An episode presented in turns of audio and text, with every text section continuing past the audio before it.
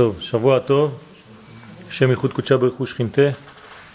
אנחנו בעזרת השם אה, נדבר היום במוצאי שבת אה, פרשת מקץ על מה שאומר לנו הזוהר הקדוש על הפרשה שלנו, כמובן על אה, קטע מהפרשה, על חלק מהפרשה, אבל אני מנסה למצוא כמה שיותר חלק מהותי כדי לרכז, לתמצת את כל ה... ה... המהלך הכללי של, של הפרשה, אה, ולא יותר מדי ללכת לכיוונים אחרים, כי קשה, כל, אין כיוונים אחרים האמת, הכל חוזר לאותו מהלך, רק שיש אה, דברים יותר כלליים שיכולים לשמר אותנו, לשמור אותנו בכיוון הכללי. אז אה, אנחנו נדבר בעזרת השם על יוסף הצדיק, ו... ננסה לראות מה, מה העניין הזה שהוא יוצא מבית האסורים. אז על יוסף הצדיק נאמר, וישלח פרעה ויקרא את יוסף ויריצוהו מן הבור ויגלח ויחלף סמלותיו ויבוא אל פרעה.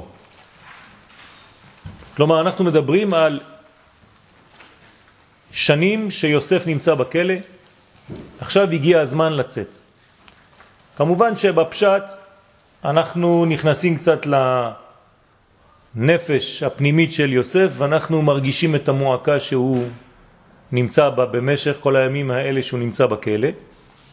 אבל הזוהר לא מתייחס כל כך לעניינים האלה בפשטות, כהרגלו בקודש, אלא הוא נכנס ומנסה למצוא משם את הרובד הפנימי כדי לתת לנו כיוון בעצם. כמו שאמרתי קצת בשיעורים אחרי הצהריים, למי שהיה, שבעצם התורה מדברת עלינו. כלומר, היא מתייחסת לאדם. היא לא באה לספר לנו סיפורים שקרו לפני כמה אלפי שנים, כי מה הקשר בין התורה הזאת אליי? התורה היא נצחית. ברגע שהיא נצחית היא מתייחסת אל כלל ישראל, לכל הדורות, ומהכלל היא זורמת אל תוך הפרטים לכל הדורות. זאת אומרת שבכל שנה ושנה, באותו יום, אני יכול לומר בעצם בימים ההם בזמן הזה. כמו שאמרנו על חנוכה, זה בעצם קורה בכל פרשה ופרשה, בכל קטע וקטע שאנחנו לומדים, שהקטע הזה בעצם מתייחס אלינו. יתרה מזאת, אומר הארי הקדוש, אדם שעולה לתורה, נגיד שקראו לו שלישי, הקריאה שהוא הולך לקרוא בשלישי, תדבר עליו. זה הסיפור שלו השבוע. זאת אומרת שבעצם יש התייחסות כל כך פרטנית של הדבר עד שזה מתלבש באדם עצמו ולא נשאר ברובד אה, אה, רחב שאין לו תפיסה במציאות. לכן בכיוון הזה אנחנו ננסה לקדם את, העניין ולהבין קצת יותר בסייעתא דשמיא מה שאפשר את העניין הזה של היציאה של יוסף מבית האסורים. אם חסר לכם אה, טקסטים יש פה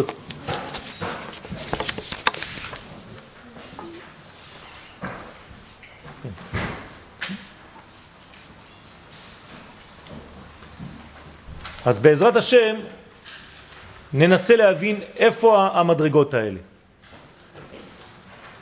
כלומר, מבריאת העולם ועד סוף התנ"ך בעצם, אנחנו מדברים אך ורק על הסיפור של עם ישראל, וכמובן על הסיפור העצמי שלנו. אני רוצה לומר בזה שאנחנו עוברים את כל המסכת הזאת של כל התנ"ך, בפרטיות בחיים שלנו ובכלליות בעם ישראל. הכל.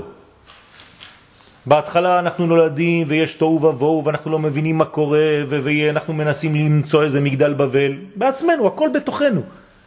ואז הקדוש ברוך הוא רואה שזה לא כיוון נכון, אז אנחנו מתבלבלים כמו בבבל ואנחנו הולכים לאיבוד ומאבדים קצת את הכיוונים שלנו ואחרי זה אנחנו עושים כאלה ואחרי זה אנחנו פוגשים בעצמנו את אברהם שלנו ואנחנו פוגשים בעצמנו את יצחק שלנו, ולאט לאט אנחנו מפתחים, בהתחלה מידת החסד בתוכנו, אחרי זה רואים שהחסד לבד, קיבלנו יותר מדי סתירות, אז אנחנו נותנים קצת גבולות, אז אנחנו מפתחים את היצחק שבתוכנו, ואחרי זה אומרים, טוב, אבל זה יותר מדי דין, אולי תעשה משהו באמצע, ואז אתה פותח ופוגש את היעקב שבתוכך, ואחרי מאבקים אתה אומר, לא, זה לא יכול להתאכן ככה, זה צריך להיות יותר גדול, אז אתה צריך להילחם עם עצמך, ופוגש את ישראל שביעקב. וכו' וכו' וכו'. ואחרי זה אתה יורד למצרים, כי, כי אתה מרגיש לא בסדר ואתה בגלות, ושם אתה בחושך, ואחרי זה אתה צריך לראות מה החושך הזה, מאיפה הוא נובע, כי יש לך פרעה אחד שעושה לך בלגן בפנים. ואתה צריך למצוא את בני ישראל, את הניצוצות של האור שיש לך בפנים, ולמצוא את המשה שיוציא אותך מהמצב הזה. הכל בתוך האדם, בתוך כלל ישראל ובתוך האדם, הכל. אם לא, לא מעניין אותנו ללמוד, זה לא נכון.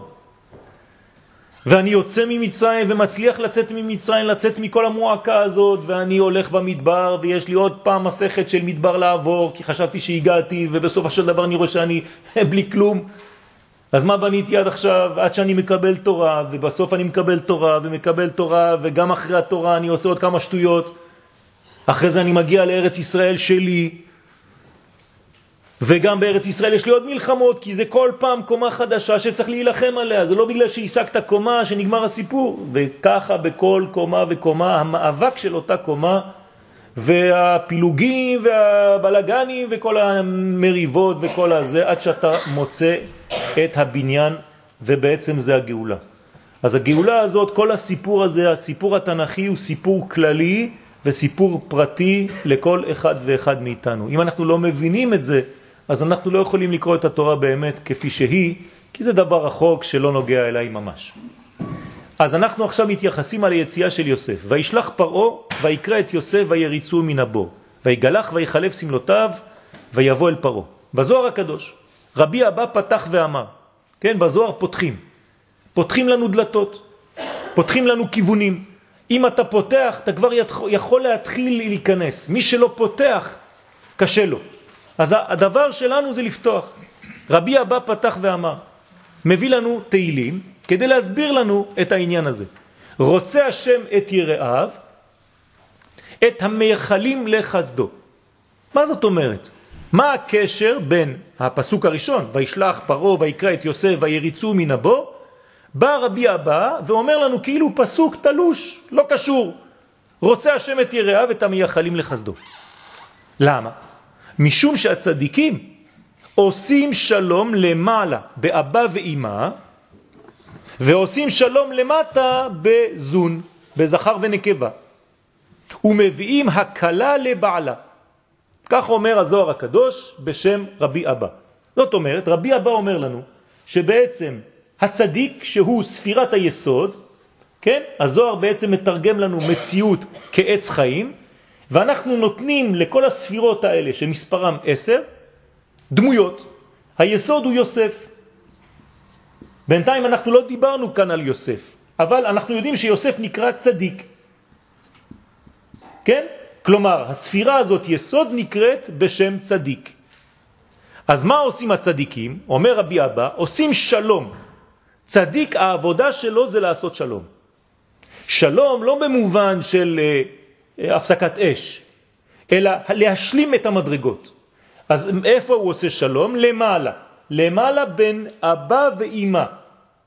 אנחנו יודעים שהחוכמה נקראת אבא בשם נרדף של פרצוף, והבינה נקראת אימא. זאת אומרת חוכמה ובינה.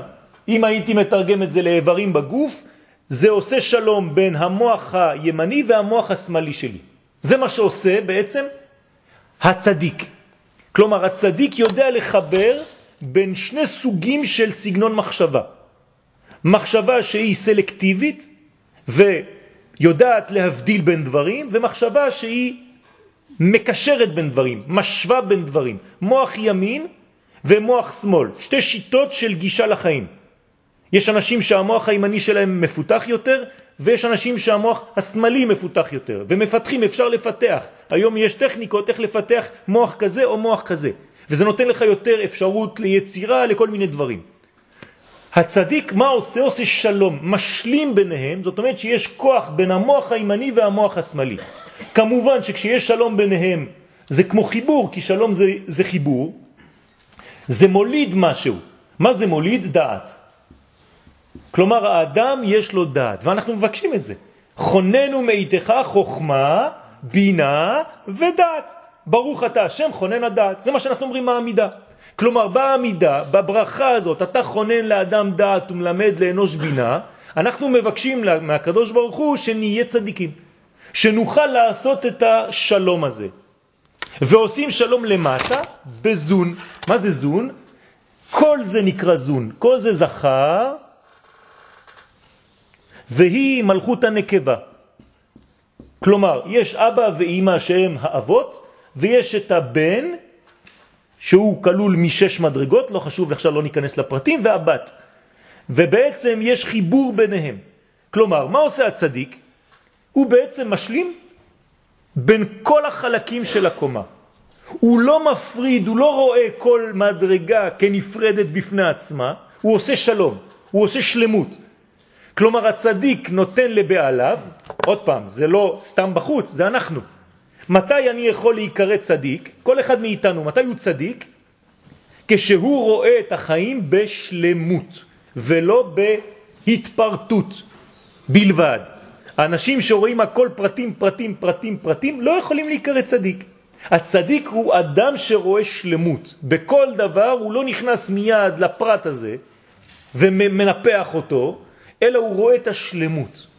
כן? לענייננו, להזכירכם על העניין של האור והחושך, זה מי שחי באור. שרואה את השלמות, הוא לא רואה רק את מה שהוא מחזיק ביד שלו בחדר חשוך, אלא הוא רואה את כל המסביב, את כל מה שיש מסביב למדרגה. זה נקרא צדיק. לכן, או, או, ומה הוא עושה? ומחבר, כן, למטה, ומביאים הקלה לבעלה. מביאים הקלה לבעלה, זאת אומרת המלכות, שהיא נקראת קלה, מביאים אותה לבעל. זאת אומרת, הצדיקים, יש להם עבודה רצינית מאוד. תשימו לב איפה הוא נמצא, הוא בציר, ממש בציר בין החלקים העליונים לבין החלקים התחתונים. באיברי האדם, כמובן שזה הברית, והברית הזאת היא בעצם המנגנון שמחבר שמיים לארץ. לכן עושים אותה ביום השמיני. למה עושים ברית ביום השמיני? כי רק ביום השמיני אתה יכול לחבר את העולם שלך עם עולם שהוא גבוה. העולם שלנו הוא בספרה שבע. ואיך אני אתחבר לעולם של שמונה שהוא מעבר לטבע?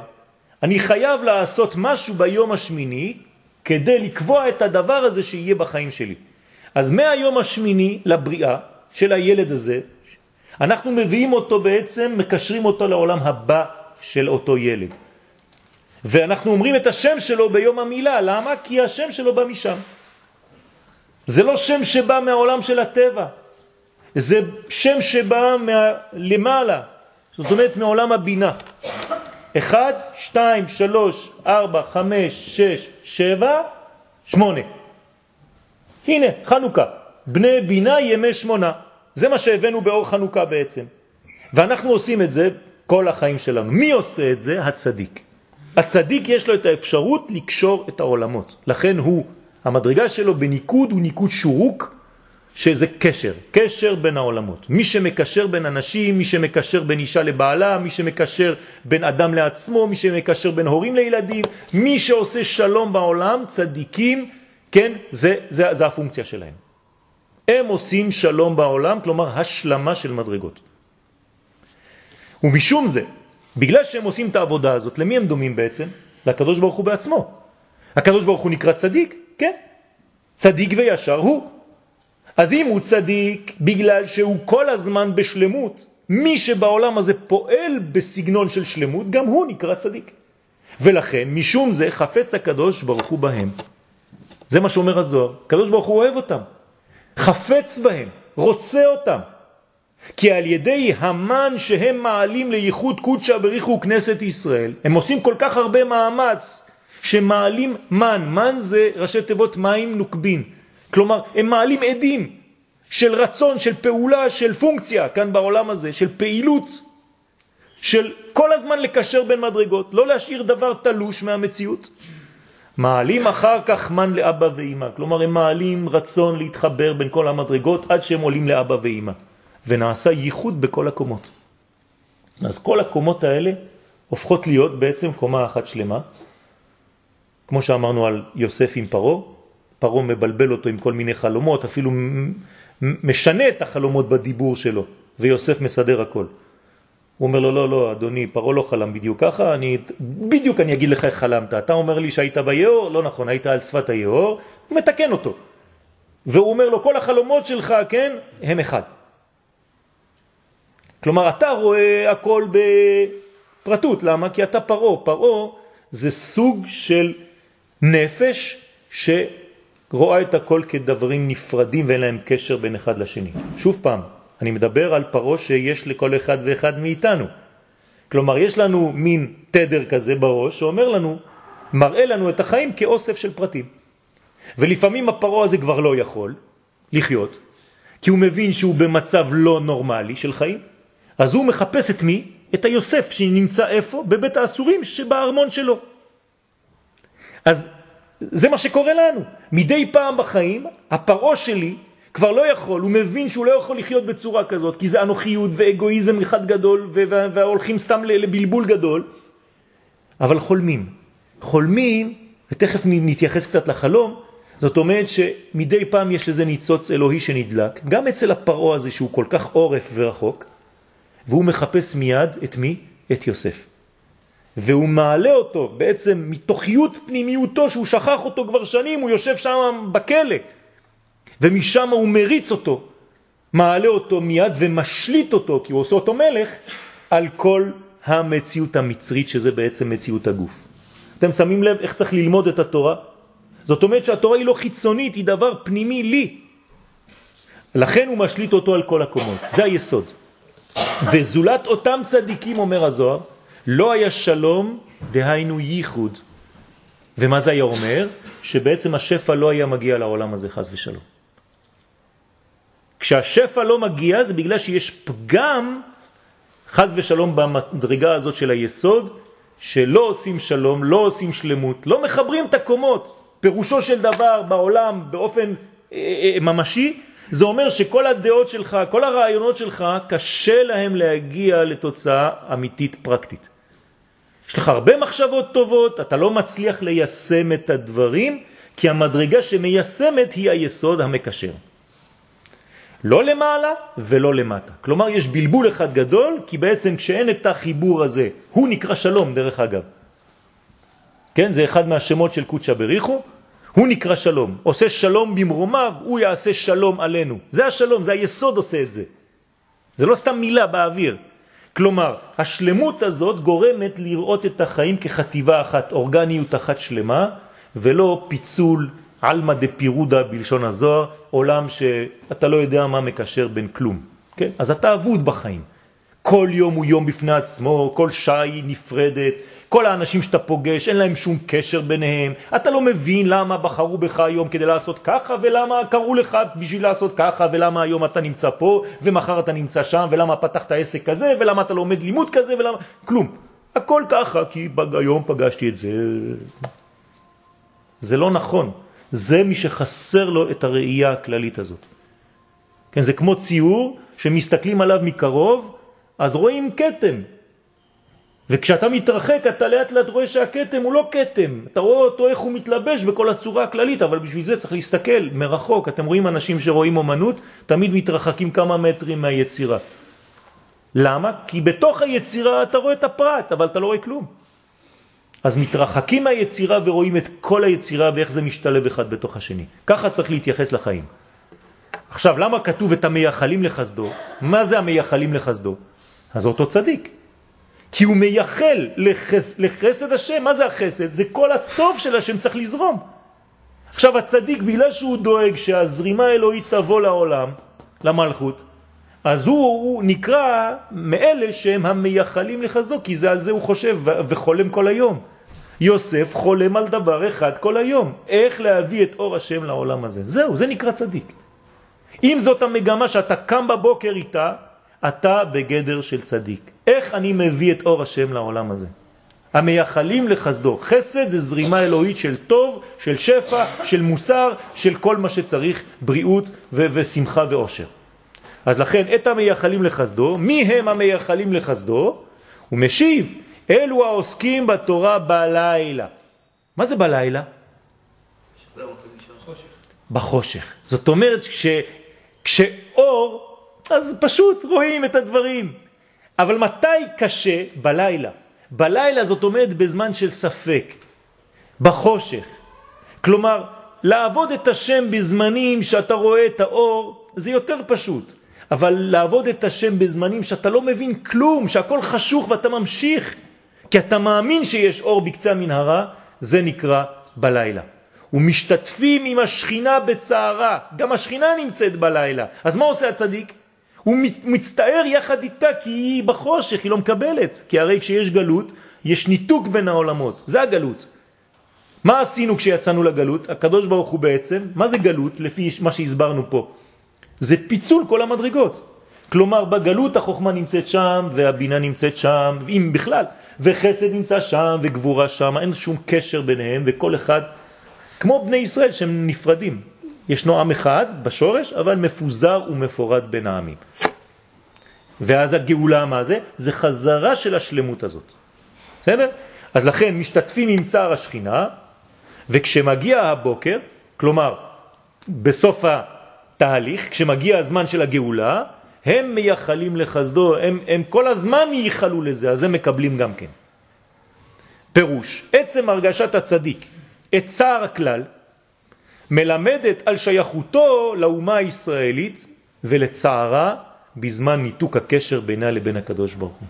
זה הצדיק מרגיש. הקדוש ברוך הוא נתן לאנשים את הכוח הזה לפתח את ההרגשה, את העדינות הזאת, לפתח את הרגש האמיתי מתי יש קשר, מתי יש פחות קשר, והצדיקים האלה כואב להם.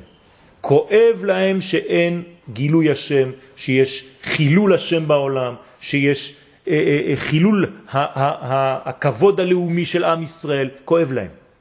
זה מה שכואב לצדיק. לכן הוא קם ובוכה בלילה יחד עם הבכי שכולם היינו צריכים לשמוע אותו. אבל מעצם הדברים אנחנו יודעים שרק חלק מהאנשים שומעים את הבכי הזה של השכינה. ורובנו חיים כאילו כלום. והצדיקים המייחלים לחסדו יתברך, כלומר להשפעת החיים, הם מייחלים לזה כל היום, להשפעת החיים, והאור מחדש בשכינה הקדושה, מה הם עושים? הם הגורמים לחידוש הייחוד בין העולמות. כלומר, הקדוש ברוך הוא מסתכל ורואה שיש אנשים שהם צדיקים שכל הזמן מתפללים לחידוש הקשר הזה, ולכן הקדוש ברוך הוא רוצה בהם. מה העניין הזה? הנה, כגב נדע יוסף, ממשיך הזוהר, ככה זה בדיוק יוסף. שואל הזוהר הקדוש בזוהר חדש על שיר השירים, מאמר ג' ריחות, מהי ויריצוהו? כן, כתוב ויריצוהו מן הבור. שואל, שואל הזוהר הקדוש, מה זאת אומרת ויריצוהו? דארצו לה במילין תווין. עונה הזוהר הקדוש שרוצים בו. מה זה ויריצו? מרצים אותו ורוצים אותו. לא סתם ויריצו מלשון ריצה, לרוץ, אלא לרצות ולרצות. במילים דרעבה טבה, זאת אומרת נותנים לו מילים טובות, משמיעים לו דברים טובים, מרגיעים אותו, את הצדיק. הקדוש ברוך הוא בא ואומר לו אל תדאג. דהה ועציב מהו בור, למה? כי אותו צדיק עצוב מאותו בור שהוא נמצא בו. שימו לב, מדברים עכשיו על יוסף, אבל אנחנו מבינים שמדברים עלינו, כל אחד ואחד מאיתנו, כשאתה נמצא בבור ואתה יודע שזה זמן שאתה צריך לעבור אותו, ואתה מתפלל ואתה מייחל לחסדו של השם, אז הקדוש ברוך הוא בא ומרצה אותך. כי הוא עציב מההוא בור, ועל דה נרוצה, ועל זה הקדוש ברוך הוא אומר לך, מושכני אחריך נרוצה. אנחנו נרצה אותך ונרוץ ביחד, נצא מזה. כן? זאת אומרת, נ, נ, אה, נרוצה נרה ברעבה. כן, כלומר, נהיה ברעבה, נהיה ברצון. ברעותה שלים כתקייעות. ואז אנחנו נהיה בייחוד שלם כמו שצריך, כמו שרצוי. האם הדברים מובנים? כלומר, בעצם, פה אומרים לנו שיוסף הצדיק, למה הוא נמצא בבור?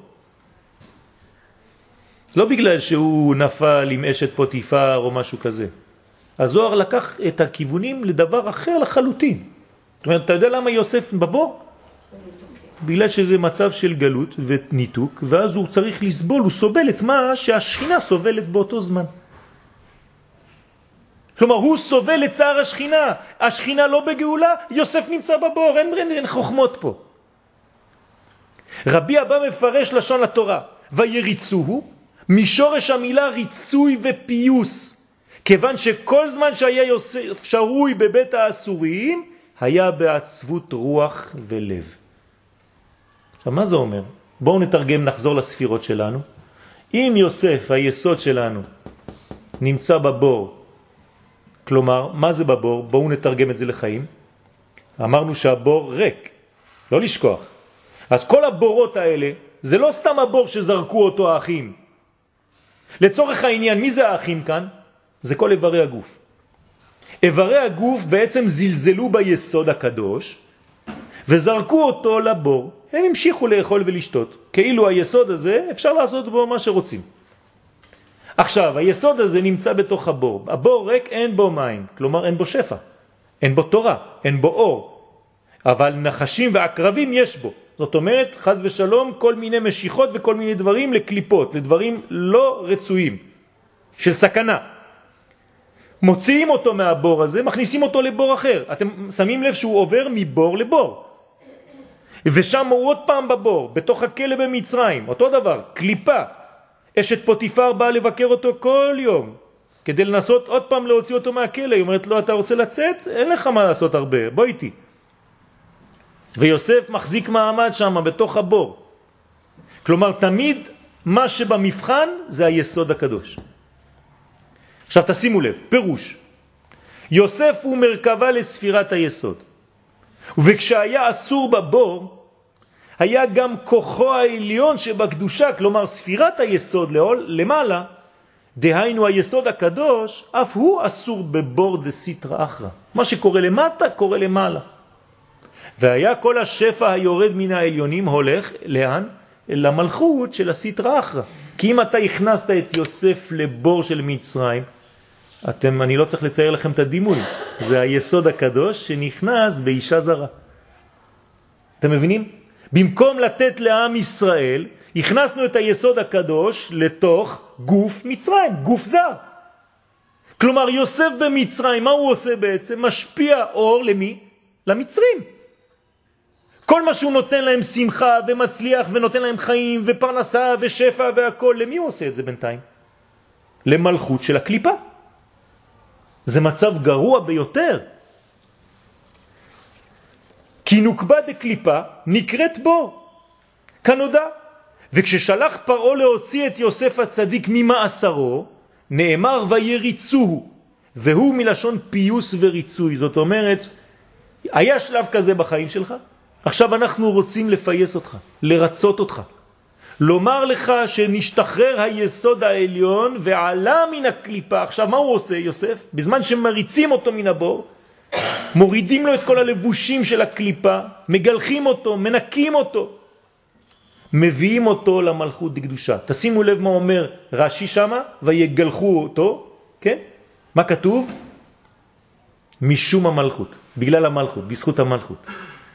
כן? אמ, על זה אמרתי רמז קטן, כן? כשגברים מתגלחים, בדרך כלל זה בגלל המלכות, האישה, שלא רוצה כל כך זקן. כן? אז זה, זה כתוב ויגלח, ויגלח אומר רש"י משום המלכות. וזה בעצם העניין, כלומר עכשיו הוא הולך ממלכות דקליפה למלכות דקדושה. והתחבר אל הקדושה להשפיע אל השכינה. עכשיו יוסף הופך בעצם ממצב של קליפה למצב של קדושה. אז תגידו לי, אבל עכשיו הוא ממשיך להשפיע למצרים. הופך מלך על מצרים, אבל כל ההשפעה היא במצרים. כן, נכון, זה תהליך, כי כשיוצאים לא יכולים לצאת בבת אחת, למרות שזה מהר מאוד, יש שלב שזה עובר עדיין בקודם כל שליטה על כל המצב, זה יוסף שהופך למלך או משנה למלך, ואחרי זה לאט לאט האחים שהם כל האיברים של הקדושה מכירים בטעות, מוציאים את כולם משם וחוזרים לארץ ישראל. זה תהליך. ואז הסתלה קמינדה, כלומר הוא יוצא משם והתעתר בבאר מים חיים, הוא עולה למדרגה שנקראת באר מים חיים, בעצם למדרגות העליונות שמשם בא כל העניין של הזרע. כלומר חוזר ומשפיע על השכינה הקדושה הנקראת באר מים חיים. לכן נאמר ויריצוהו מן הבור, כלומר נתפייסו לו והשיבו לו הדברים של שמחה, דברים המשמחים את הלב. כי עד כאן הוא היה במצב של צער על השכינה, ועכשיו בעצם מסמכים אותו, אז זה נקרא ויריצו ממנו. עכשיו אני, אני אה, עוד מוסיף עניין, ונראה לעניות דעתי לדייק מה שנאמר ויריצו מן הבור. מהיכן היה הריצוי והפיוס של יוסף? מן הבור, דייקה. כלומר שהבור עצמו וכל מה שעבר על יוסף בבית האסורים היה חלק בלתי נפרד מתהליך גאולתו של יוסף. מן הבור. זה לא רק שהוציאו אותו מהבור למצב אחר, אלא ויריצו, למה היה לו ריצוי ופיוס? מהבור הזה. הבור הזה הוא חלק בלתי נפרד, אינטגרלי מהגאולה שלו. אבל זה אי אפשר לראות כשהוא נמצא שם, רואים את זה בדיעבד. כן? שגם זה, החלק, המעבר שלך בכלא, שם במצרים, זה היה חלק מהגאולה שלך. שם למדת דברים שישמשו אותך לגאולה. ומשם בעצם הגאולה שלך נולדה. ואנחנו רואים את זה אפילו בפירוש. אם הוא לא היה חולם, אה, שר המשקים ושר האופים, והיה מתרגם להם ופותר להם את החלום, לא היה מגיע לפרו, אפילו בפשט. אלא שזה נראה רק בדיעבד, בראיית התמונה הכולת של כל המהלך בשלמות. כי בזמן שאדם נמצא בבור, אז זה בדיוק העניין שלנו, כן? אנחנו דיברנו על זה היום אחרי הצהריים, וחשוב להבין את העניין הזה. כשאדם נמצא בבור, לא חשוב באיזה סגנון של בור, כן? כולנו עוברים בורות בחיים, הרי שמשפיע כוחו לצד האחר. מה קורה? זה סכנה. עצם האדם שהוא נמצא בבור, זה, זה קודם כל, זה, זה מצב לא, לא טוב בשביל האדם. הוא נמצא בדיכאון, הוא נמצא בעצבות, הוא, הוא לא מצליח להתרומם בחיים שלו. אבל יותר מזה, הגרוע מזה, זה שהוא נותן אוכל, נותן מזון לחלקים הלא טובים של החיים. הוא כאילו עכשיו מפרנס אותם, את החלקים הלא טובים. הוא בונה כל יום של מועקה כזאת, בונה עוד חושך, ומפרנס חושך, כאילו מוליד ילדים של חושך, והילדים של חושך אומר לו, מחר אסור לך להיות שמח, עכשיו הבאת אותנו לעולם, אתה צריך לתת לנו אוכל, אנחנו אוכלים רק חושך. אז כל יום שהוא מתעורר ביום, הוא צריך לתת אוכל לכל הילדים האלה, הם אוכלים חושך. אז זה מכריח אותו להיות עוד יום עצוב, וזה מנגנון שהוא לא נגמר חז ושלום, זה כמו מעגל קסמים שהורס את האדם, כי כל יום הוא צריך לתת אוכל ופרנסה לכל הילדים השחורים האלה. ולכן הוא נותן לצד האחר, זה כוח חז ושלום הדיכאון. הוא מחזק את הצד האחר חז ושלום. כן, כל הבניין של היהדות זה דבר אחד, שמחה. איך להיות בשמחה? כתבו לנו בעלון של הצרפתים, כן, האם אה, מותר להיות שמחים? כן, כי יש גישה כזאת, אולי דתי זה עצוב. כן, אז, אז אה, אה, הייתי מוכרח להביא את דברי הרמח"ל, כן, שאומרים שהקדוש ברוך הוא טוב, הוא מטבע הטוב להיטיב, וכדי להיטיב הוא ברא מקבלי הטבה. ואנחנו חייבים לקבל את ההטבה שלו ולהיות שמחים. כלומר, כשאתה מקבל את הטוב שהקדוש ברוך הוא שולח לך, מה אתה עושה? אתה מקיים את רצונו. לכן צריך להיות, לעבוד את השם בשמחה. כי אם אתה לא עובד את השם בשמחה, אז בעצם אתה לא מקיים רצונו.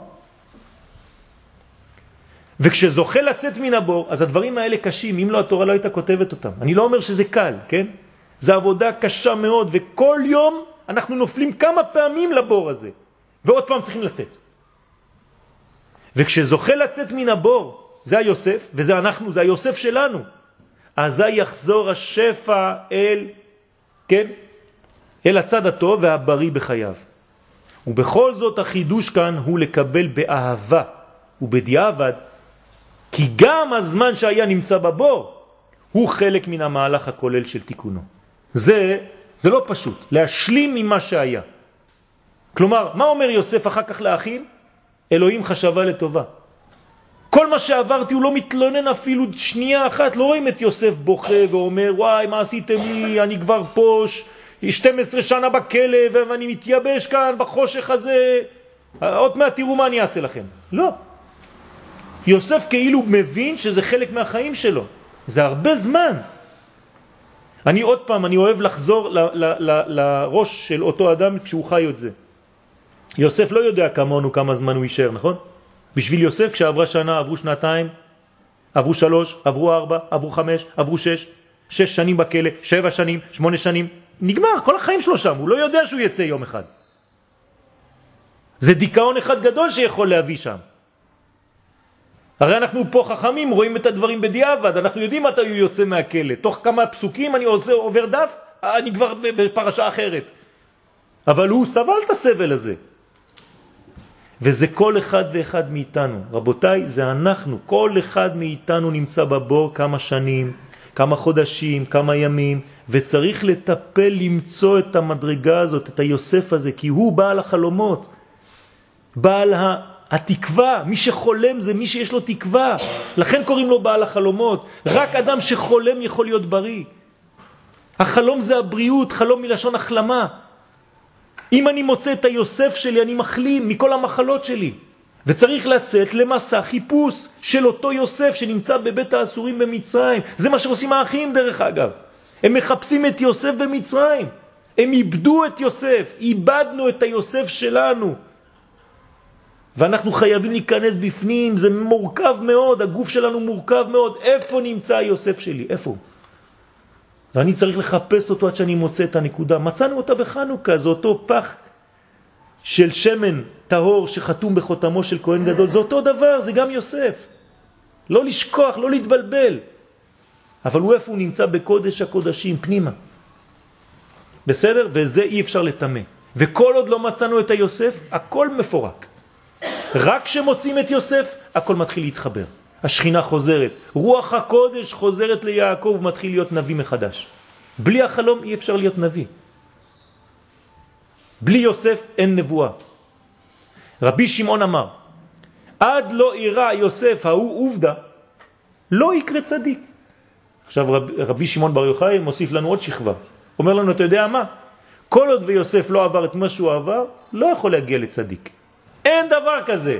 אתה חושב ככה מגיעים להיות צדיק? כיוון דנתר ההוא ברית קיימה, אבל בגלל שהוא שמר על בריתו ושמר אותה בסוד של חיים, יקרה צדיק. כי הוא הסתדר עם כל המסכת הזאת, המורכבת, בתוך מצרים, הוא לא נפל בפח, הוא עמד בניסיון, יקרה צדיק. למה? כי בשומרו הברית נתעתר בהדה. מי שמר על יוסף בעצם? שמירת הברית. הברית שלו שמרה. כלומר, מה זה שמירת הברית? חוץ מהרובד הפשוט של הגוף שיוסף לא נפל בפיתוי של אשת פוטיפר. מה זה שיוסף שמר את הברית? מה זה אומר? שגם בתוך, מה? יפה, שגם בתוך הכלא הוא לא הלך לאיבוד בפרטים. הוא נשאר בראייה כוללת, בוודאות אלוהית, שכל החיים שלו הם בניין אחד, והוא לא עכשיו נופל בדיכאון הזה של מה קורה לי עכשיו. כן, אתה מדבר איתי על אולי מחר אני אהיה בסדר, אבל עכשיו אני בכלא, אני מסריח פה. לא, אין דבר כזה אצל יוסף, הוא רואה את הכל. זה מדרגה שקשה להבין אותה, זה נקרא צדיק. כלומר, כואבת לו היד, אבל הוא יודע שכל השאר של הגוף בריא. והוא לא מתייחס לכאב הזה של היד כדי לעשות ממנו את העיקר. והוא סובל, אבל הוא לא נכנס לדיכאון הזה. זה יוסף. פירוש, שמירת הברית השרישה את יוסף בשורש נשמתו. זה בדיוק העניין. לשמור את הברית זה לשמור על הקשר, כן? במילים הפשוטות. מה זה ברית? ברית זה קשר. מי ששומר בריתו שומר תמיד על קשר עם האלוה. עם המדרגה הפנימית שלו, עם הזהות. כל אחד ואחד מאיתנו יש לו זהות פנימית. צריך לשמור על קשר. קשר עין, קשר דיבור, קשר הקשבה עם, אותה, עם אותו חלק פנימי שבתוכנו. בספירת היסוד, וזה היסוד, יסוד זה מעמיד את כל הבניין. כשבונים בניין צריך יסודות חזקים. מי שיש לו יסוד חזק, הבניין שלו חזק. כן, אז זהו, כש... יפה. כשעושים יסודות חופרים, חופרים באדמה, נכנסים לתוך הבור, אתה בונה בניין הפוך לכאורה. כן? היה פה מגרש בירושלים, שבאו אצל הבבא סאלי עליו השלום ואמרו לו, אנחנו רוצים לבנות ישיבה פה. אמר להם, אה, לכו, תתחילו. אומר לו, אבל מי שבא ועשה את המדידות אומר שאי אפשר לבנות שום דבר פה, כי הכל חול. וכל מה שנבנה זה ייכנס לתוך החול, אין, אין שום בסיס. הבבא סאלי לא אמר כלום, אמר להם תחכו. ההוא יוצא, ממלא לו בקבוק מים, סיפור אמיתי. נותן לאדם הזה, אומר לו, אחרי שבת, מוצאי שבת היוצא בלילה, אתה הולך להרטיב את כל האזור במים. הולך מרטיב, מסכן ההוא לא יודע, בבא סאלי אומר מה? כן, למחרת אומר לו הבבא סאלי, עכשיו אתה הולך להתקשר לאותו מהנדס, תגיד לו שיבוא לעשות אה, בדיקות. אומר לו, אבל שילמנו, זה 15 אלף דולר, זה יקר, רק על בדיקות האלה, זה שטח גדול. אומר לו, לך תעשה. בא הוא, אומר לו, תשמע, אני לא רוצה לגנוב לכם כסף, עשינו מדידות אתמול, זה הכל, אה, זה מחשבים. בא, בא, אומר לו, תשמע, בבא סאלי אמר לי, אני לא מתווכח עם צדיקים, זה. בא לשם, עושה, בא, רואה אותו לבן. הוא אומר לו, מה קרה?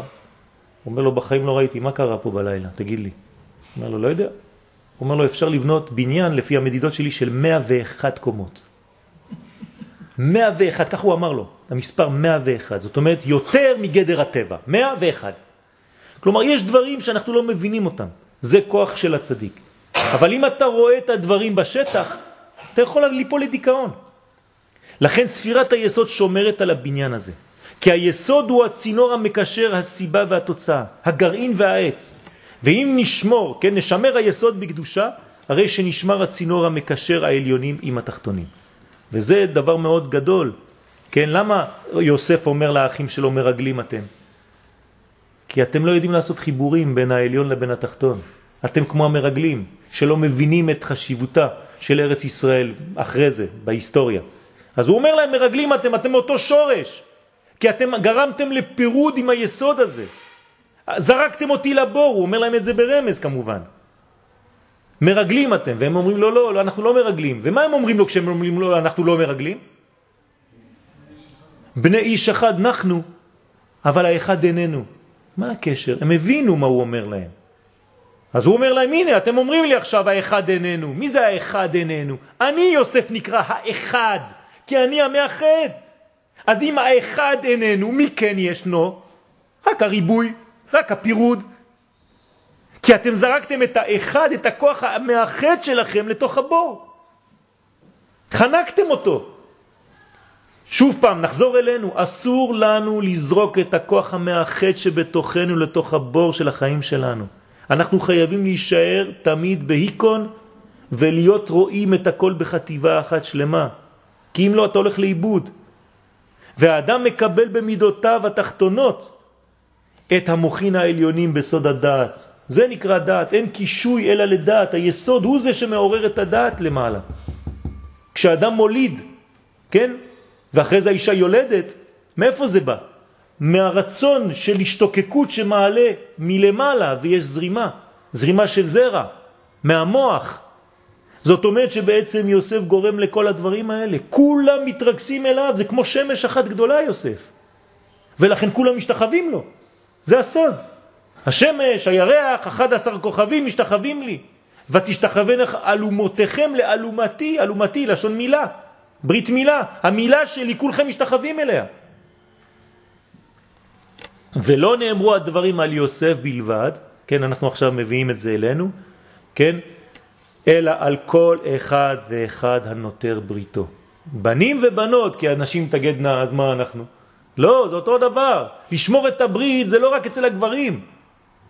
גם נשים שומרות את הברית, את הקשר, את היחס, את העקביות, אני ממשיכה, למרות שזה קשה לי, אני אמשיך עד הסוף. אני לא, אצלי, אני לא אפסיק אף פעם. שזוכה בזה להיות קשור אל שורש, אל שורשו ואל דעתו, שורש נשמתו וייעודו בעולם. כלומר, אני רוצה לגלות מי אני, ואם אני כל רגע נופל, אז אני לא יכול, אי אפשר.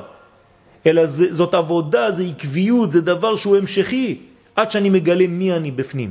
ובלי זה חז ושלום הרי מחזק החושך והספק בחייו. אז אדם כשבעצם עושה את הדבר הזה, הוא לא מצליח להתגבר. עכשיו בואו תראו איך זה עובד בטקסט. וישלח פרעה ויקרא את יוסף. אתם לא רואים פה טעות?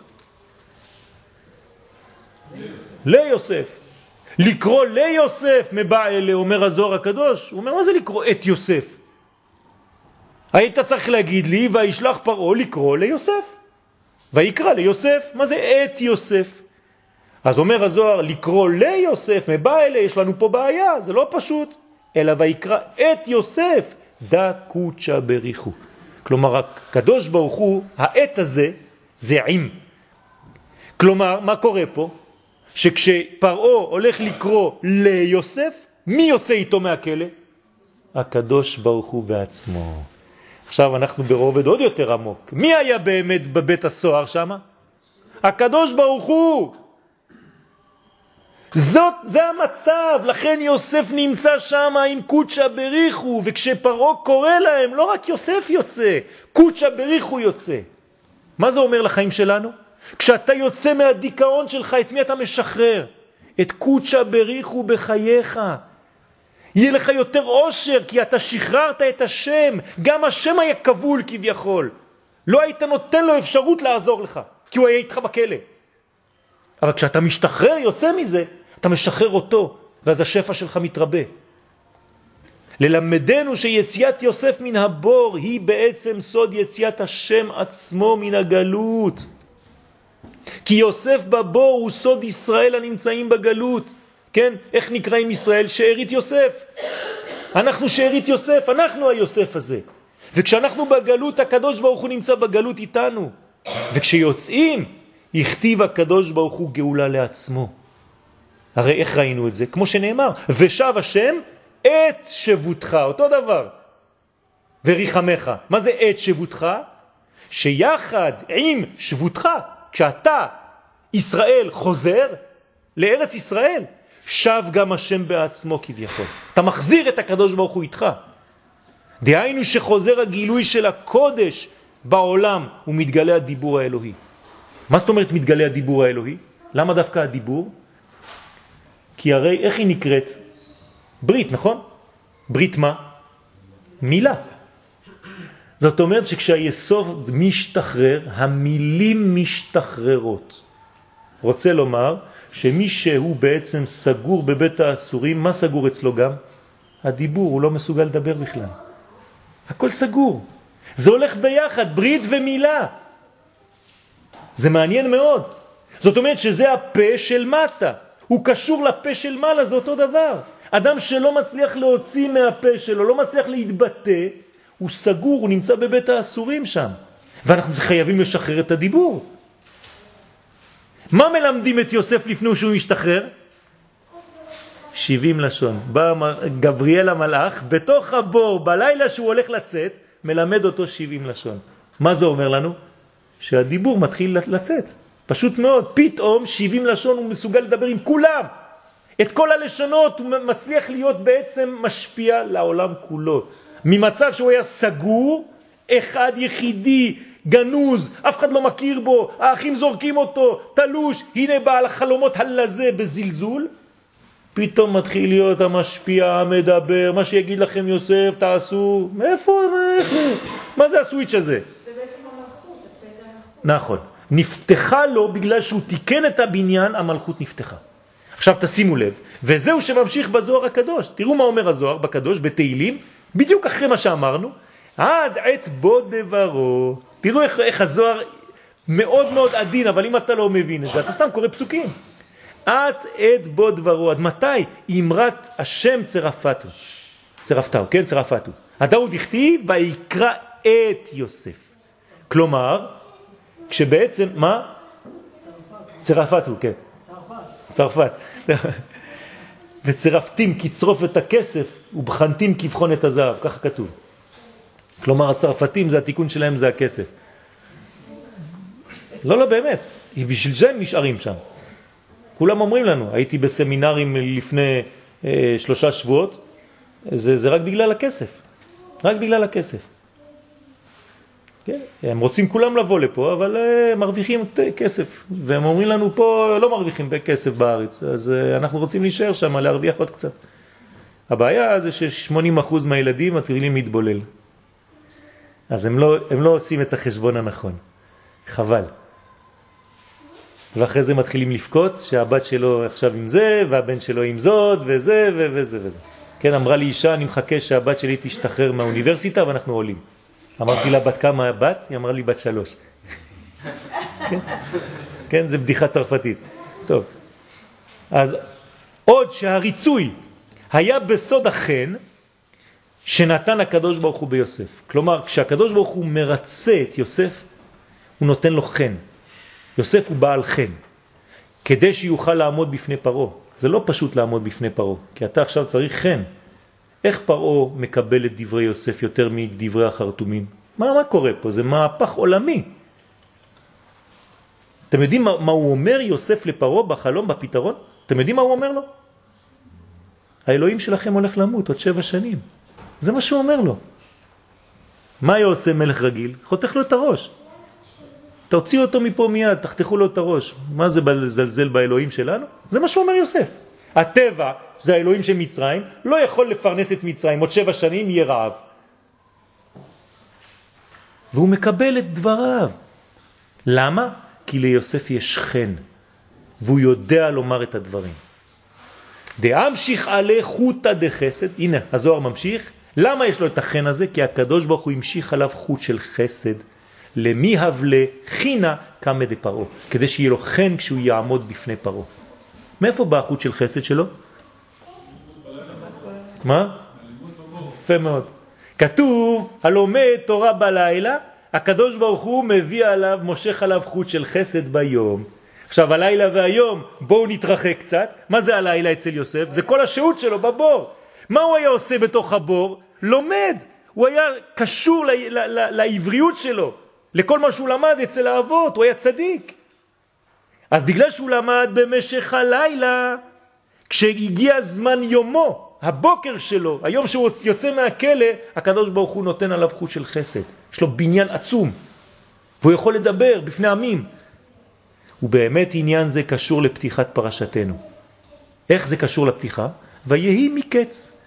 מה זה ויהי מקץ? פתח רבי חייא ואמר באיוב כ"ח, קץ שם לחושך. מוריי ורבותיי, גם לחושך יש סוף. לא לפחד, זה אילוזיה. אשר פירושו בפשטות שהקדוש ברוך הוא שם קץ לחושך. דהיינו שהגבילו בזמן והגבילו בעוצמה, כמו שהיה ביוסף הצדיק, שעבר מבור שהשליחו אחיו לתוכו, וירד לבור אחר בבית האסורים במצרים, ובכל זאת התקיים בו קץ שם לחושך. יום אחד פתאום התחיל להאיר את כל החיים של יוסף. כל מה שהיה חשוך עד עכשיו פתאום תופס אור גדול. ויצא משם, לא סתם יצא משם, אלא כשליט על קליפת מצרים, הופך להיות מלך ביום אחד. בסוד ויצא יוסף מלפני פרו ויעבור בכל ארץ מצרים. אמר רבי חזקיה בשביל למשול. מה זה ויעבור בכל ארץ מצרים? נהיה מושל על כל ארץ מצרים, על כל המדרגות. אתם, אתם מבינים מאיזה, מבירה עמיקתא, כן, ל, לרמה איגרא. כן, ממש, כמו מרדכי, בדיוק. זה אותו, אותו, אותו סוד. כן, מרדכי זה, זה ספירת היסוד, יסוד האבא. ובהרחבת העניין, בסייעתא דשמיא, נאמר, כי פרעה מלך מצרים הוא רמז לאדם אשר כל עולמו הוא הרצון לקבל לעצמו בלבד. זה פרעה, זה הפרעה שלנו. והאנוכיות שלו גדלה ומגיעה למימדים כאלה שאין כבר אפשרות לחיות כך. הוא כבר מבין שהחיים שלו הם לא חיים, זה אנחנו, כן? והוא סוד הפסוק, ויומר פרו אל יוסף חלום חלמתי, ופותר אין אותו. ואני שמעתי עליך לאמור, תשמע חלום לפתור אותו. כלומר, המציאות האדמית הזאת, שנהייתה כל כולה פרעונית, מחפשת איזה יסוד אחד קדוש, יוסף כזה קטן, שמסתתר בתוכה, והוא אומר לו, תשמע, אני חולם חלום אבל אין לי פתרון. אני רוצה להתקדם בחיים אבל אני לא יודע איך. פרעה מחפש את הרובד הפנימי הנקרא ברמז יוסף.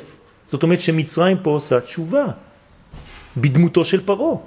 היא מחפשת מצרים את הקרבה לעם ישראל. כי מי חולם בעצם? כולם חולמים ביחס לעם ישראל. זאת אומרת שפרעה בעצם מתקרב, עשה מהלך של קרבה. לכן הוא מחפש את יוסף, שהוא סוד ההשפעה וגילוי החסד. יוסף הוא המשפיע, פרעה הוא רק מקבל. פתאום הוא מוצא אחד שהוא נותן, נותן, נותן, הפך, אנטיתזה, בכל מצרים הוא לא מצא אחד כזה. כולם רק אגואיסטים, כל אחד כמה שיותר לגנוב לעצמו. הוא רואה אחד שהוא רק משפיע. משפיע, נותן פתרונות, נותן זה לכל אחד ואחד. אומר, רגע, רגע, קורה פה משהו. ורק על ידו יוכל האדם להתקיים, ויחד עמו כל העולם כולו. כלומר, אני מזמין את עצמנו, כן? שנמצא כל אחד את היוסף שלו בפנים. כי רק על ידי היוסף הזה, רק על ידי רצון להשפיע, כשנפתח את הרצון הזה להשפיע על הזולת, על ידי, זה, על ידי זה אנחנו חיים יותר טוב. ועל ידי זה אנחנו יכולים לגלות את אור השם בעולם. זה לא רק בשביל החיים שלנו האגואיסטים, אלא לגלות את אור השם בעולם, על ידי מה? על ידי השפעה, השפעה, נתינה. כי דיבורו של החלק הזה באדם הוא דיבורו של חלק אלוהה ממש, אשר בו. זה הדיבור. לכן את עת בו דברו, אומר הזוהר, עד שהדיבור האמיתי שלך יתחיל לצאת. וזהו שעונה לו יוסף. ויען יוסף את פרו לאמור, בלעדיי אלוהים יענה את שלום פרו. אתה יודע, כשאני מדבר, זה לא אני מדבר. יוסף אומר לנו, לכל אחד מאיתנו. זה הדיבור האלוהי, הוא עובר רק דרכי, אבל זה אלוה, אלוה מדבר. השלמות באה מכוח גילוי החלק האלוהי אשר באדם.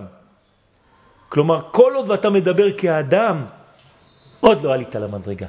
ברגע שהדיבור האנושי שלך נותן מקום לדיבור האלוהי ואתה צינור לדיבור האלוהי, מיד רואים שיש הבדל. מיד רואים שזה לא הוא מדבר, אלא שקודשה ברך הוא מדבר בגרונו. יוסף הוא החלק האלוהי הגנוז והנעלם בתוכיות האדם. ללא גילוי של יוסף, הרי שאין כאן אלא דמות פרעו ולא דמות אדם. אנחנו כולם פרעו כל עוד ולא מצאנו את יוסף שבאנו. וזאת מפני שאותו חלק נשמתי הנקרא יוסף הוא שלח לבורות החיים ולמדרגות החושך החיצוני. כל אחד זורק את היוסף שלו לכל מיני בורות. עד הגיע קיצם של חיים שכאלה, אותו יום אשר בו חייבים אנו להוציא מתוכנו את התוכן האלוהי הגנוז, יום אחד נופל לך הסימון, מן ההסתר אל הגילוי, ובצורה מהירה, כן? וזהו ויריצו מן הבור מהר, בריצה. וכל זה נעשה, מתי? כל הסיפור הזה שאנחנו קראנו עכשיו היום בפרשה, מתי זה היה? בראש השנה. הסיפור הזה היה בראש השנה. יוסף יצא מהכלא בראש השנה. ומה אנחנו עושים בעצם בראש השנה? אותו דבר, יום בו יצא יוסף מבית האסורים והבן. כלומר, מתי אנחנו באמת יכולים למצוא את הרובד הפנימי, היוסף שבנו? בראש השנה. שם זה יום הדין, שם אנחנו עושים חשבון נפש פנימי, ומשם אנחנו מוצאים את היוסף שלנו. ועיקר הדבר הוא שהגיע הזמן המכוון שהיה צריך יוסף הצדיק לצאת מבית האסורים. יש זמן לכל דבר. קץ שם לחושך, יש קצבה. אל תחשוב שכל החיים שלך אתה תסבול ותהיה במצב הזה. זה יעבור. ומזה נסתובב שחלם פרעו חלום, לכן עשו את כל הדברים מסביב, כי יוסף הגיע הזמן שהוא יצא. ולכן יציאתו של יוסף היא הסיבה, וחלום פרעו היה רק המסובב. וזהו שאמר ויהי מקץ שנתיים ימים, מה זה שנתיים ימים? בקשר למה שנתיים ימים? פרעה חולם. בקשר למה שנתיים ימים? בקשר ליוסף שהוא בכלא. כלומר, אני לא מבין מה הקשר בין שנתיים ימים של יוסף לבין פרעה חולם. אתם מבינים מה הקשר עכשיו? כי יוסף עכשיו הגיע הקץ שהוא יעלה, אז פרעה חולם. כלומר, כשהגיע הזמן שלך לצאת, אל תדאג, יהיו מלא דברים מסביב שיגרמו לך שזה יצא. אז פה זה היה חלום. שנשלם זמן שהותו של יוסף בבור, ומיד נאמר, ופרעו חולם בסוד ההחלמה. זאת אומרת, הגיע הזמן להחלים. אז יהי רצון שנבין שכל הפרשיות האלה, וכל התורה בכלל, כן, זה בעצם מדבר עלינו ככלל, כפרט, ואנחנו צריכים לקחת את כל האנרגיות האלה, את כל העוצמות האלה, לחפש את היוסף שבנו, לצאת עם זה בעוצמה גדולה ולשלוט על כל מצרים, על כל המצרים שבנו. זה נקרא יציאת מצרים, זה מתחיל כאן, הגאולה מתחילה מזה. לכל אחד יש מצרים כאלה, חניקות כאלה, ואנחנו צריכים למצוא את היוסף שישלוט על כל זה. וכשהוא ישלוט על כל זה, אז הוא משביר לכל ארץ מצרים, אפילו שיש רעב בחוץ, כן? האדם הזה, האומה הזאת, יש לה שפע, שפע, שפע, שפע. יהי רצון שנזכה לכל אלה, אמן כן יהי רצון. שבוע טוב.